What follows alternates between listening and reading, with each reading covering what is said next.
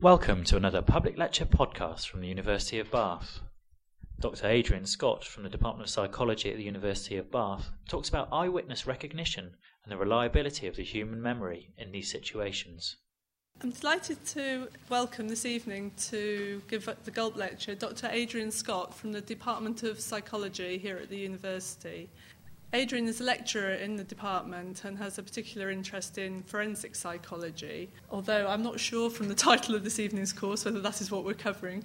Sounds rather intriguing, and I think from what I can understand about it, um, it's going to show what an unreliable bunch of witnesses we are and how what we remember isn't actually what we see. So I'll just hand over to Adrian. Thank you. Thanks very much.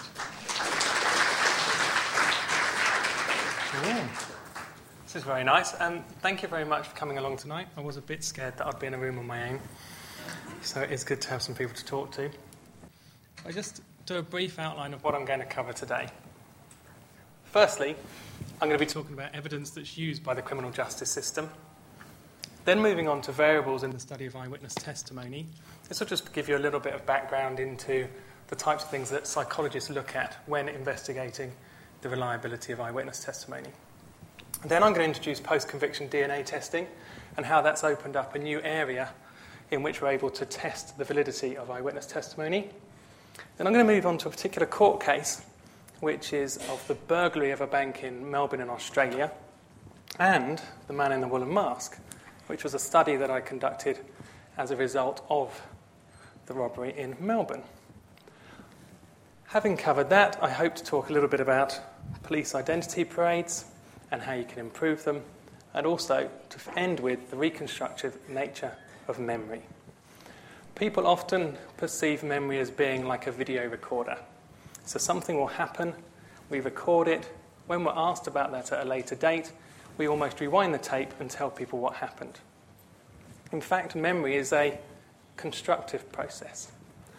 And I'll be using a few personal examples for better or worse judgment as the talk goes on, sort of say how these sorts of things have affected me, and I've been fallen foul to them in certain respects. Before I start, I'm just going to show you this picture. I've shown this picture a number of times to students and talks that I've been to, and some people can tell what's wrong with it straight away, and other people look at this picture for hours and have no idea what is wrong with it. What is wrong with it is it's all the same face just with different hairstyles. And it's on a website where they say if you want to rob a bank, wear a wig. Um, I first got introduced to this sort of concept when I was an undergraduate student, and I was in a first year class in a lecture theatre somewhat like this.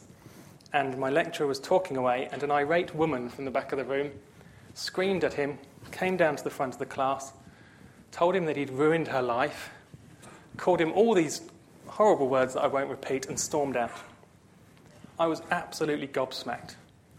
After this, the lecturer said, Right, that was a setup. I'd like you to tell me what you can remember about the person. What I could remember was that it was a woman and that she had bright red lipstick. Other than that, I had no idea whatsoever.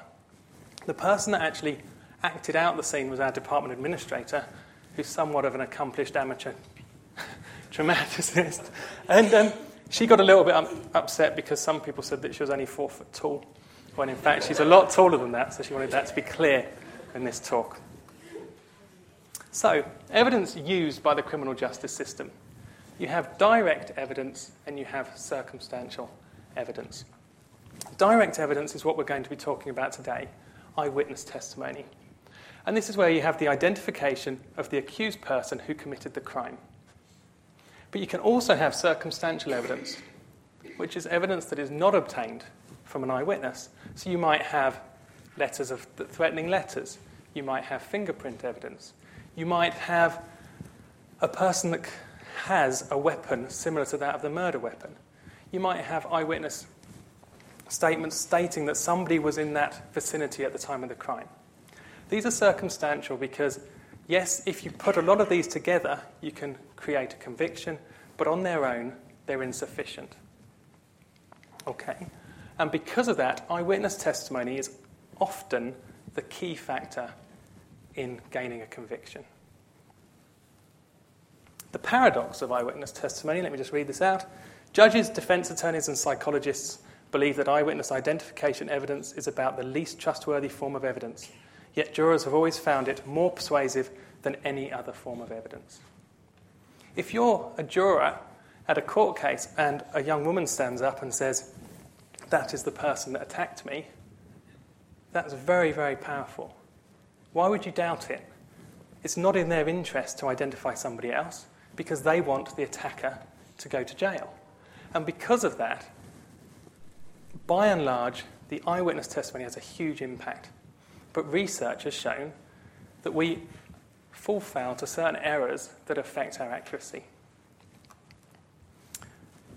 So, what types of variables are there when we're looking at eyewitness testimony? This is by Gary Wells, and if anybody is interested in anything that I talk about today, which hopefully you will be, Gary Wells is a good person to look up on the internet. He is the main person with regards to eyewitness identification evidence, and he's got a good website with lots of links to articles, and I think you can take part in an online experiment and things like that. But he distinguishes between estimator and system variables. Estimator variables are those that affect the accuracy of eyewitness testimony but cannot be controlled for by the criminal justice system. So, for example, if an attack takes place at night, it's not well lit. If it happens for a split second, it's going to affect the accuracy. If the person has a weapon, research has shown that you look at the weapon rather than the person that's carrying the weapon. These are things, obviously, because you don't want to get stabbed with it or shot with it. These are factors that we can look at in experimental conditions, but there's nothing we can do about them. We cannot have an influence over those types of variables. Hence why they're called estimator variables. System variables, on the other hand, are factors that affect the accuracy of eyewitness testimony, but which we can have an influence over. And these are the types of things I want to talk about today. The way that we interview somebody can have an impact on their identification accuracy. The way that we construct a lineup can affect eyewitness accuracy. So, a lot of researchers looked at system variables because there's something we can do about them. That's not to undermine estimator variables. You can conduct studies, and then in the court of law, you can say this will have had an impact, but you cannot control for those. So, it's an important distinction to make. That's all of the sort of technical bits and pieces out of the way. So, post conviction DNA testing. Oh, I'm pretty sure that everybody is familiar with DNA testing, and it's the idea that each of us has a genetic fingerprint, if you like, that can distinguish us from anybody else. In the past, they didn't have the technology to be able to test people's DNA, but they kept, in certain cases, evidence that can be DNA checked. As a consequence, in 1990, when well, in the 1990s when DNA testing came in, they went back to all the evidence they've had from previous cases and ran DNA checks. And in America, there were 62 cases in which DNA testing was found to exonerate the previously convicted person. So 62 people were in prison that shouldn't have been. Five were actually on death row. And it didn't say whether they were alive or dead at the time, so it could have been a little bit late for them. But the key thing here is that 84% involved confident yet mistaken eyewitness identification. So when you're asking for proof that there are mistakes that occur, here it is in effect. Okay? Right. This is a case that took place in Melbourne, Australia, some years ago now, and two hooded men carrying sawn off shotguns robbed a bank and stole about 21,000 Australian dollars, which at the time was about 10,000 pounds. Now, part of the incident was captured on the bank security system. And someone was charged for the event more than two years later. Now, this is where I want to make a distinction. The person that was charged with the offence was suspected because of known associates and also for knowledge that that person had a weapon that was similar to that that was used in the offence. Now, when I was asked to take part in this and conduct research based on it, I had a bit of a discussion with my supervisor, And he pointed out that the key distinction here is okay, so there's reasonable suspicion of this person, but does that make it right to use biased witness identification evidence? So I'm not commenting on whether this person was innocent or guilty. I'm just trying to highlight the way that the evidence that was admitted in court was unreliable. Okay? So usually, an eyewitness is asked at some later stage, by reference to what they saw, what they witnessed, to identify the offender. So this would be where you're walking along the street, you see an incident, you report it to the police, and you're asked what you saw. In this case, witnesses were asked whether they could make an identification by reference to photographs taken from the bank's security camera. So these weren't people that were present at the time of the crime. These were people from outside of the actual crime itself. So, why was this? The inclusion was justified on the basis of their past familiarity with the person. One of the witnesses was a friend of a friend who'd known the accused for about 15 years, and the other person was a work colleague that had been working with the accused for about a year at the time of the offence. So, in theory, I don't think there's a huge problem with using known people to identify somebody. But that's the picture that they were shown. And what this is, is the accused, as you can see, obviously, and he's got a balaclava, hence the man in the woolen mask. Get it? And he's got a shotgun in his left hand, a bag to put the dosh in in his right hand, and then he's got work boots and sort of um, work type overall trousers and a black sort of bomber jacket. Okay? Now, the witnesses were told that the police suspected the individual. And both witnesses commented how the clothing and characteristics of the person in the photograph were similar to those of the accused. So they said, yeah, that could be the person that you're asking me about. Now, I know you think that's a bit unreasonable, so there was another picture. And I find this a little bit hurtful, but they commented on the size of his nose. And, they, and it was actually a critical point in the trial was that he had a rather large nose, this man, and they use that as support for it being him. But in the actual court case, both witnesses went beyond the point of similarity to say that they identify the person in the photograph. So they started off saying, yes, it could be that person, but actually, when it came to court, they said it is that person. And he went to jail. So when I went out to Australia to do a placement year, I met up with a, a man that is quite a remarkable man, Don Thomson. And a judge had come to him about this case because he wasn't happy with the way that the evidence had been prepared. And the problem was that the identification of the accused by the two witnesses should not have been admitted as evidence. That was the argument of the judge. And why is this? Firstly, witnesses were led to believe that the accused person was in the photographs. There's no reason they couldn't have said, Can you have a look at these photographs and tell me if you recognize the person? But they didn't. They said, We think this is somebody. Do you agree? Secondly, witnesses were shown single photographs of the accused. There must be other pictures from other robberies that they could have put in a, in a spread and then asked to almost select which one they think could have been the accused. Now, there's problems with that as well, which I'll come on to in a moment, but it would still have been better than only showing them the one picture. Next, the face of the accused was not visible. How good are we at identifying people when we haven't seen their face. This is a story that I was debating whether to share with you or not, but I feel fairly comfortable, so I'm going to. Billy Connolly went around the world, and one of the things he did was strip naked and run through the pinnacles in Australia, which is a desert area with some sand blocks. A friend of mine and I went out to Australia, and we thought we'd replicate it. So we got bored in the day, so we bleached our hair in the morning and drove for about five hours to these pinnacles to take a kit off to run through and take photos. When the photos came back, we couldn't tell who was who because we had very similar bottoms.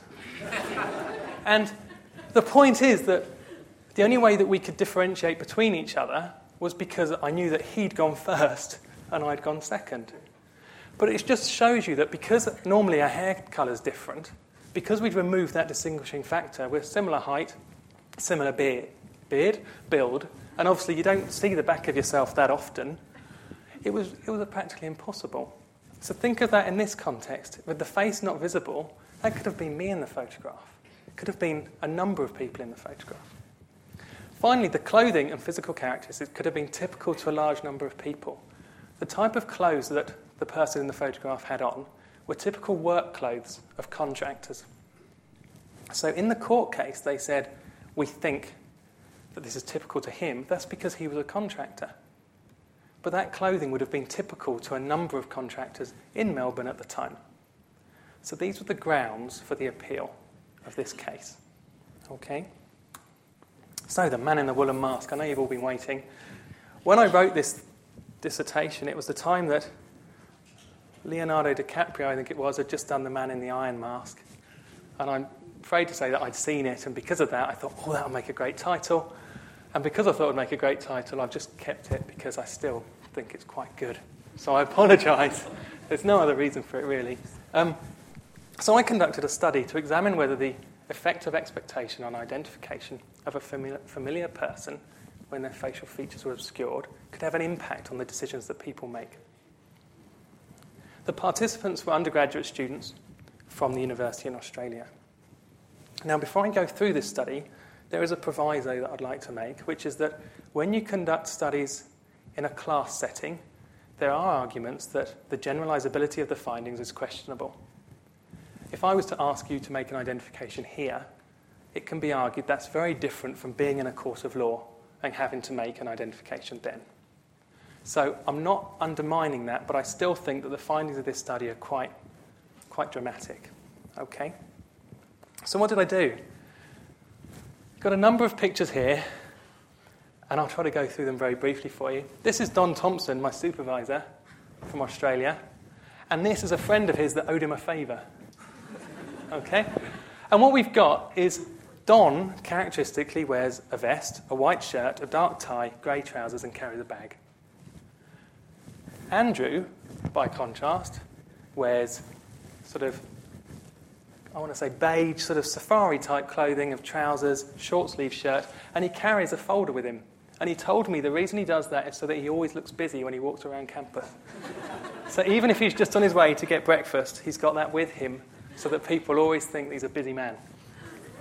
So what we did was took a picture of Andrew in Don's clothes, Andrew in his own clothes, Don in Don's clothes, Don in Andrew's clothes.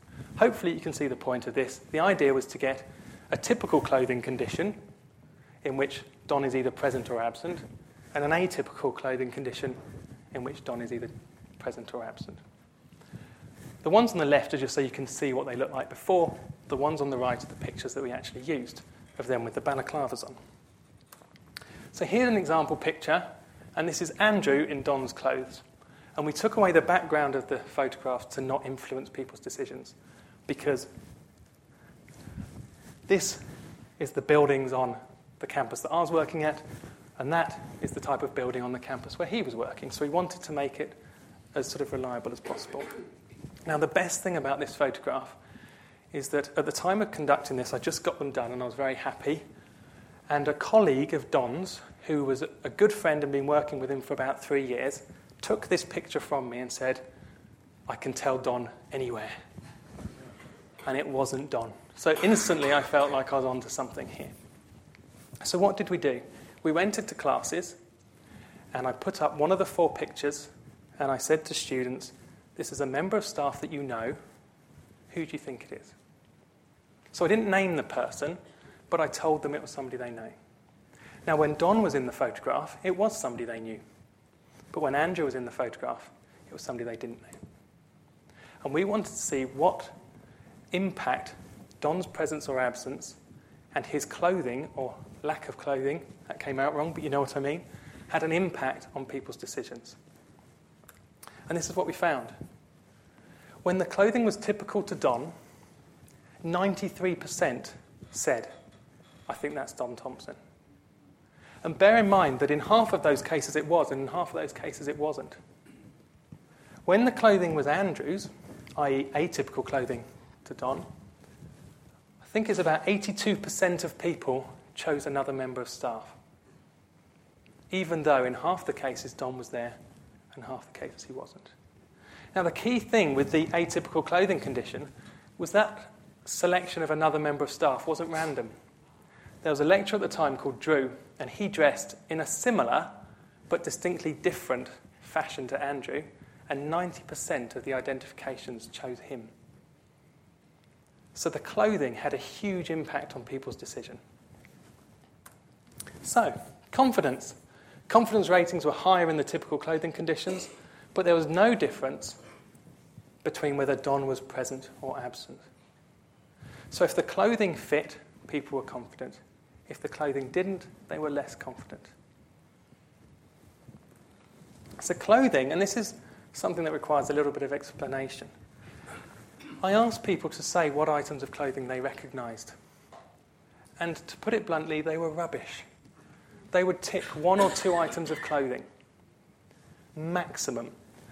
And a student wrote down on the piece of paper, I don't understand the point of this because a pair of pants is a pair of pants. Bear in mind this was in Australia, so it's a pair of trousers is a pair of trousers. But the clothing manipulation had a huge impact on the decision of people. And the only way that we came to understand this was that anybody could wear a shirt. I very rarely wear shirts, but like this. But that wouldn't say that it's me. But if you then added that to the types of jeans I wear, and the types of shoes I wear, and perhaps a bag that people recognize as mine, then you piece those together, and the configuration of a number of different supporting factors reaches that positive conclusion that it is the person you know. So it's not a case of an individual item of clothing has caused them to say that is Don. It's the configuration of those together that's caused that decision to be made. Okay? So after I left, this actually went to the Board of Appeal and he was released on the basis of the reliability of the identification evidence. Like I say, I don't know whether he did it or not, but I think it's firm to say that the introduction of that evidence was very, very biased. Okay? So I've talked about expectation in a situation that's quite unique. And I talk about that study just because it was sort of the introduction to me to eyewitness testimony, and I still find it interesting to today. But there's also expectation in relation to police lineups. I've been in police lineups as an innocent person, before you think, and I've also been along to lineups to see whether the person that committed a crime is there or not. Now, when the police say to you, We'd like you to come along to go to a police lineup, you have the expectation that they've got the person. Because why would they ask you to go along otherwise? So even though the police might not be suggesting in any shape or form that they've got the person, you've got that expectation. So that's to start with. Then you have foil bias. And by foil, I mean those people that take part in the lineup that aren't the suspect. The classic case was in hmm, Minneapolis, I think it was, where a black suspect was placed in an all white lineup. And when the police were asked about it, they said, when we were looking for members of the lineup, we couldn't find any black people. And then they said, and anyway, there aren't very many black people in this county, so as such, we've actually got a representative population. Now, I thought that was folklore until I was reading the other day and actually saw it quoted somewhere, so I thought, excellent, I can use it. But that's an extreme case. But think of it in a more subtle way. You've been arrested, you've spent a night in the cells, you're then brought out for the lineup. The other people in the lineup might be on their lunch break, might have a day off, they get drawn in. It's not the same distinction as a black person compared to a white person, but I would imagine that there's a difference in terms of the appearance of those people. Whether they look worried, whether they look relaxed, whether they look like they haven't washed properly, whether they, although I suppose that's not necessarily the case. But you've got these other suggestions that can give you an inkling as to who the person is. Okay? And the final thing that I want to talk about with police identity praise is presentation bias. This has changed now, but in the past, members of the lineup were presented at the same time. And this is the classic situation where you have the one way glass. You walk in to a dark side, they're on the other side, they get asked to stand up, and your job is to see whether you can identify the person that committed a crime against you. I've been along to one of these, and what happens is rather than identifying the person that attacked you, you end up doing a best fit. And you normally have eight people, and what I did, which is awful because it happened after I conducted the study on the fallibility of eyewitness testimony, was I walked along and I said, definitely not, definitely not, definitely not. Could be, maybe. And you find yourself doing a comparative analysis. So rather than saying, that's the person, I excluded the people that it couldn't be. So if you think about it, if they've suspected somebody and they've been brought in, and it just so happens they know, you know, they were at the wrong place at the wrong time, but you happen to pick them because they look most like the person that attacked you, you could be making a false identification there and then. So, what Gary Wells and others argue is that you should have a sequential lineup. And this is where you get shown people one at a time.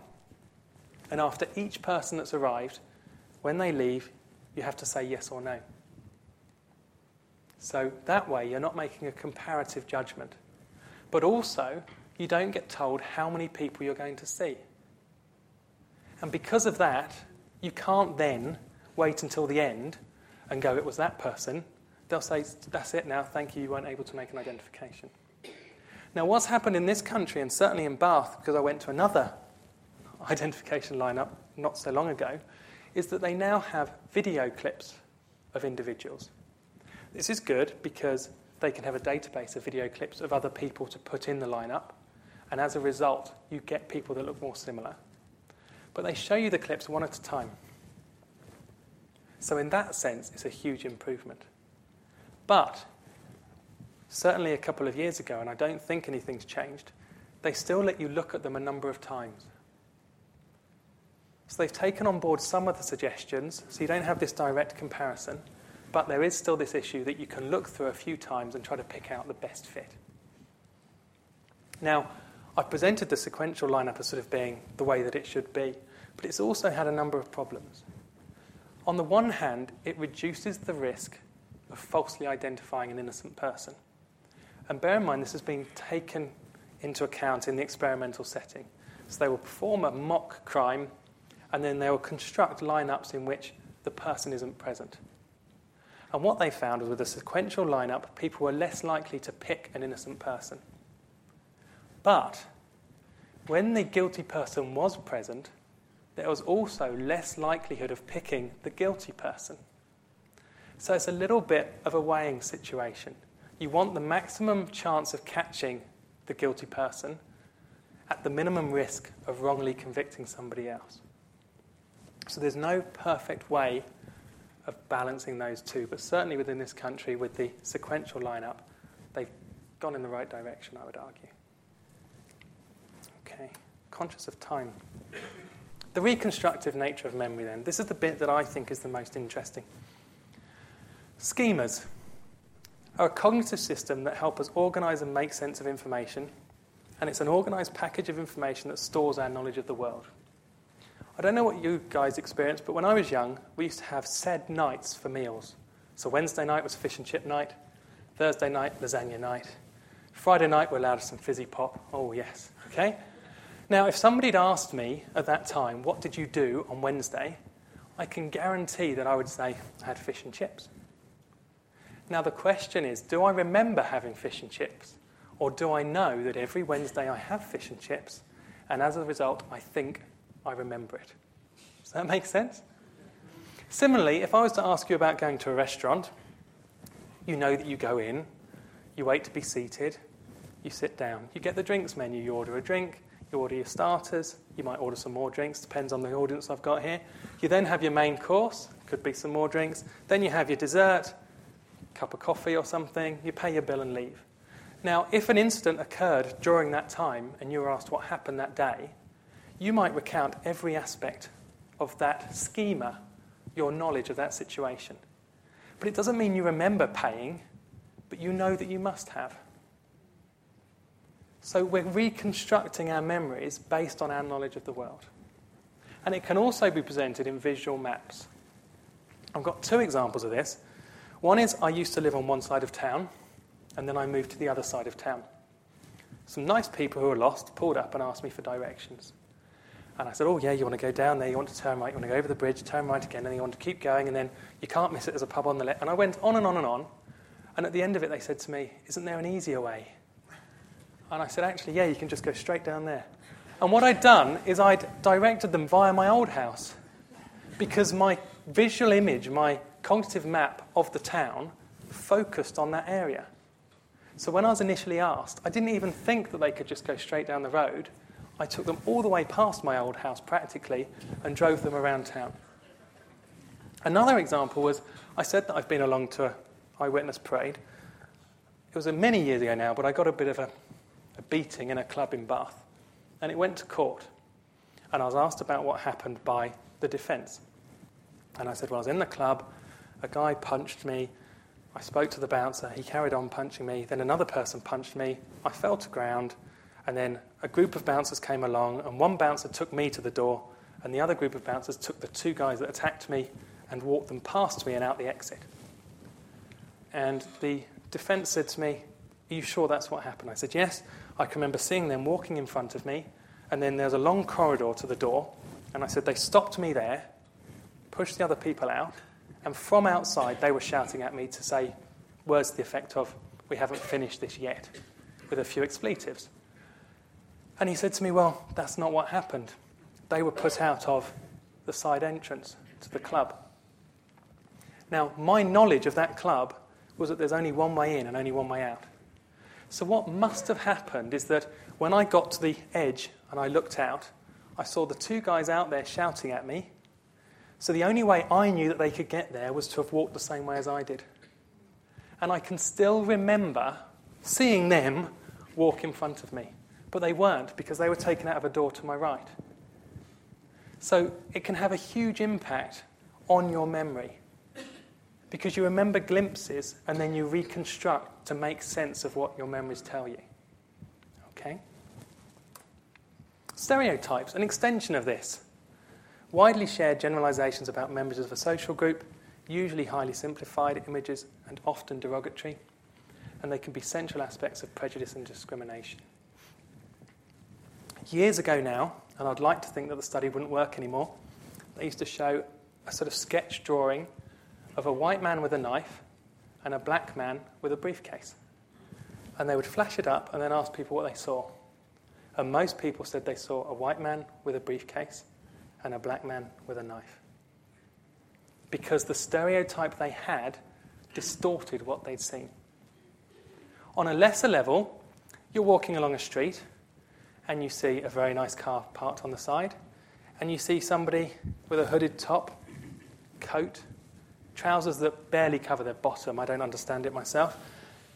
And you stop and look because you think, what's going on here? The person pulls out their keys, opens the door, drives off, and you say, oh, silly me.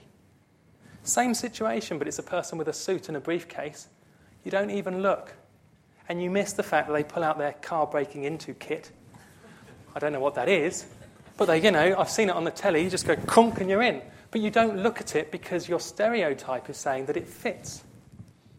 Now, I know there's some mature members of the audience this evening, but I used to work in a supermarket. And do you know who the worst shoplifters are? Old ladies. And what they do is they come in with their shopping carts and they can't, you know, a basket's awkward. So I go, oh, not at all. So they go along and they go to the chickens, jump, jump. They go to the steaks, jump, jump. And they walk straight out the door. And I've been there because my job used to be you know, crime control. And I'm there watching a scruffy guy, thinking, oh, look, he looks dodgy. Meanwhile, this nice, lovely little old lady's asking me to help her out the door with half the shop in her basket. but my stereotype doesn't make me think that's the person that would rob the shop. So again, it's changed the perception of what you're seeing and what you're looking out for. Okay. I'm sure that none of you are here. But incidentally, I, I joke at that, but when I used to go into work, I used to have the security guards following me And then they go, oh, sorry, Adrian, I didn't know it was you, because I used to dress like a typical shoplifter. I'd have a baseball cap on, you know, a pair of jeans and a top. And they would follow me half, you know, for a good hour or so while I'm just potting around. And then they'd go, oh, it's you. And, you know, you just think, crazy. Meanwhile, all the ladies are running out the shop with their carts. Okay. Leading questions then. How are we doing time? Good. When we ask people certain questions, we can have an influence upon what they remember. So let's imagine there's been a car accident, and you're asked how fast were the cars going when they hit each other? Then compare that to if you're asked how fast were the cars going when they smashed into each other. And this is the work of Elizabeth Loftus. And again, if anybody is interested in this field of research, she's got a wonderful website as well. Now, what they found was when the word hit was used, the average speed was 34 miles an hour that people estimated. But when smashed was used, 41 miles an hour. Now, if you think of that in a built up area, that's the difference between just going over the speed limit a little bit and going quite, quite fast, isn't it? But then it has an ongoing effect. Did you see any broken glass?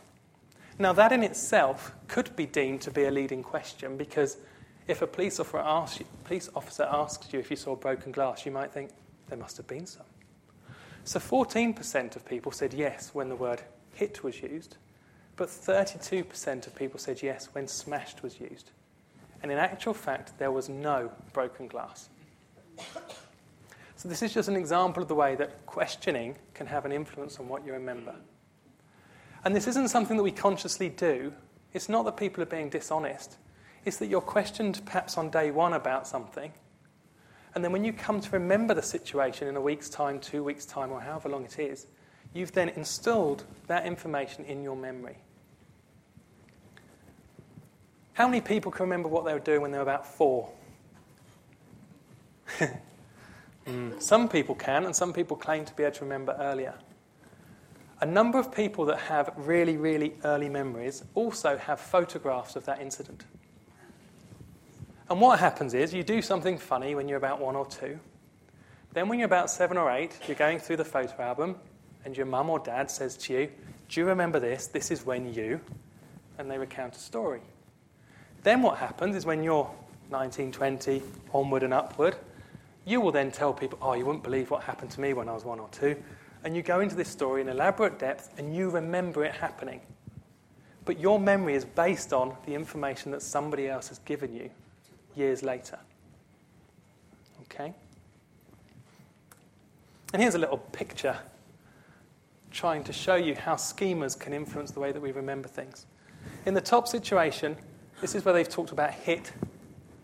And the cars have obviously collided, but it's much less of a collision than the schema that's generated when the word smashed is used.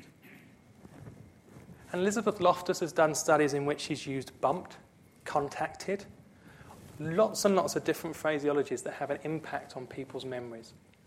She's even had it where people have watched a clip of a car driving across just an empty road and in some situations, she said to them, How fast was the car going when it passed a barn? Now, there was no barn, but later on, people have said, Oh, yes, I remember there being a barn in the background that it drove past, because it's been suggested during the interview. Okay? Oh, look at this. Perfect. Well, actually, we'll see. This is the final thing I want to talk about today. And this is my, this is my man, Don Thomson. And the question is is he a rapist? A woman accused Don Thomson, who is a memory expert, of having raped her. And Don was called in and had to take part in an identification parade. How? I'm not expecting you to guess. And as you can see, he's still got his white shirt on, and I bet he's still got a vest on underneath. And I bet just down his side he's got the bag. So you can see that he's got consistency there.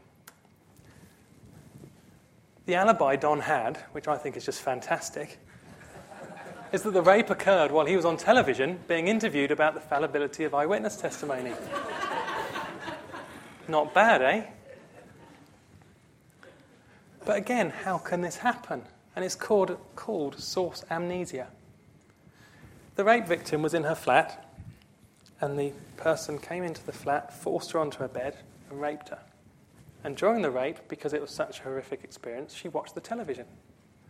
While she was watching the television, Don Thomson was being interviewed about the fallibility of eyewitness testimony. So she remembered Don correctly. She obviously remembered being raped correctly, but she mismatched the faces. Now, it's funny because obviously Don loves it. You know, when he does talks, he uses this story often because you can't really have a better example of the fallibility of eyewitness testimony than this. But imagine that you're walking along at night and somebody's in trouble. You run across to help. The person says they're okay. You say fine and walk off and go home. You could be arrested. Because there are cases in which, rather than the person remembering the attacker, they remember the person that helped them. So if ever you do decide to be a hero, which I wouldn't recommend if you watched that program the other week, stay with them until the police get there, especially chaps. Otherwise, there's a good chance that you would be up on suspicion of the crime in the first place. And now I realise that I've just brought the mood down, so I want to pick it back up a little bit to finish. These are all Don's anecdotes, but he had a student in Australia who didn't want to hand in their coursework. And those that work in academia have heard all the excuses under the sun, but this one was actually quite a good one. Her parents were in London on holiday, and she'd won a trip, and this is a true story, to go to London. But it just so happened to clash with the deadline of her coursework. So Don, being the man that he is, said, I'll give you an extension on one condition. He says, Okay, what's that? He goes, You go along to the hotel, you put a request for your parents to come down to the lobby without saying why. You stand at a pillar and you ignore them. She goes, Okay. So she does this, and her dad comes down to the foyer, walks up to her, looks her in the eyes, and says, Oh, I'm really sorry, I thought you were somebody else, and walks on. and the reason for that is he knew that his daughter was in Australia. He knew that she was studying for a degree in psychology, and he knew that she had coursework. So there was no way that he would suspect that his daughter would be in London, or that she would ignore him if he did happen to walk up to her. So it just shows you how the context of seeing people has a huge impact on the way that you interpret a situation.